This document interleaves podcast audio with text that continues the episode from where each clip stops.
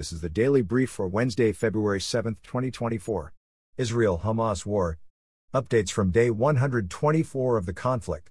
U S Secretary of State Antony Blinken is expected to meet with Israeli and Palestinian leaders today to discuss yesterday's Hamas response to a proposed ceasefire and hostage release deal.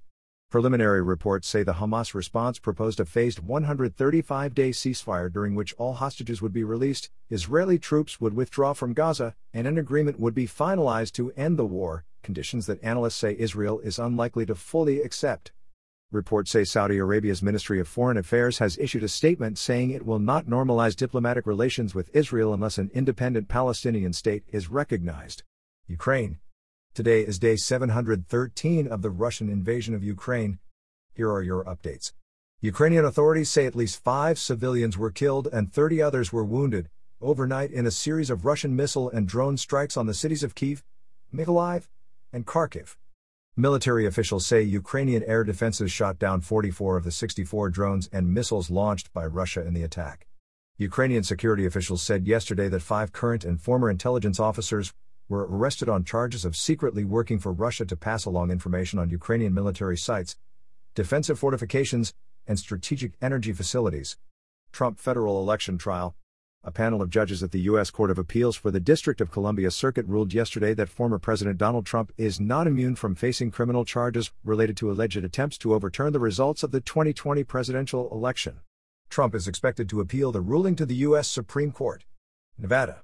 Voters in yesterday's Republican primary chose none of these candidates over former U N Ambassador Nikki Haley, while President Joe Biden won the Democratic primary.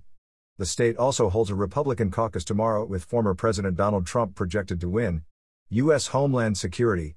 Articles of impeachment against Homeland Security Secretary Alejandro Mayorkas failed to pass in the U S. House of Representatives yesterday, with three Republicans joining all Democrats in rejecting the charges. House Republicans, who contend that Mayorkas should be removed from office due to what they say is his failure to enforce immigration laws, are expected to revisit the charges in the future. Michigan. A Michigan jury yesterday convicted Jennifer Crumbly on four counts of involuntary manslaughter in connection with the twenty twenty-one Oxford High School shooting carried out by her son. Prosecutors in the case said Crumbly had a duty to ensure her son got help for his mental health issues and to secure a gun and ammunition at home. California. Authorities in Southern California's Los Angeles County say rainstorms that dropped more than a foot of water on the region over the past two days caused at least four hundred seventy-five mudslides.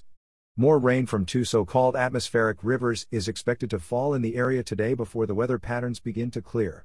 Sudan.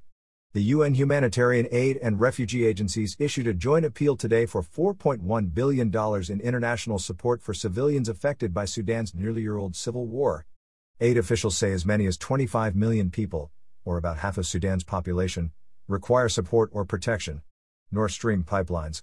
Citing a lack of jurisdiction, Sweden announced yesterday that it is ending its investigation into the September twenty twenty-two explosions that damaged the Nord Stream one and two pipelines built to carry natural gas from Russia to Germany. Statements from both Germany and Denmark say their related investigations are continuing. Pakistan. A day before the country's parliamentary elections, at least twenty-four people were killed today in bombings at two election offices in the Pakistani cities of Pashan and Kala Saifullah. Reports say no claims of responsibility for the attacks have yet been made. Germany. German airline Lufthansa cancelled hundreds of flights today as ground staff members of the Verdi Transportation Union took part in a one-day strike at the Frankfurt, Munich, Berlin, Düsseldorf, and Hamburg airports. Senegal. The fifteen-nation Economic Community of West African States bloc urged Senegal to reverse its parliamentary decision to postpone this month's presidential election to December, saying the country's electoral calendar should be restored in compliance with its constitution to prevent damage to its history of democracy. Chile.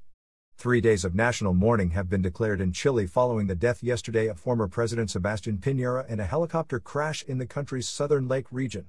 Artificial intelligence. Reports say the White House is expected to announce today that Biden administration aide Elizabeth Kelly will head a new A I safety institute at the Commerce Department's National Institute for Standards and Technology, which is expected to develop testing and safety standards for major A I developers. Space. NASA's Jet Propulsion Laboratory has announced plans to cut about five hundred seventy positions, or about eight percent of its workforce, citing budget constraints as the reason for the move. Baseball. M L B's Houston Astros have reportedly agreed to a new contract extension with Jose Altuve, under which the eight-time All-Star second baseman will be paid one hundred twenty-five million dollars from twenty twenty-five to twenty twenty-nine. Today in history. On this date in sixteen thirteen, Michael Romanov, founder of the Romanov dynasty, became Tsar of Russia. This has been the Daily Brief for Wednesday, February seventh, twenty twenty-four. For more information and links to additional resources on each story, visit daily brief dot net.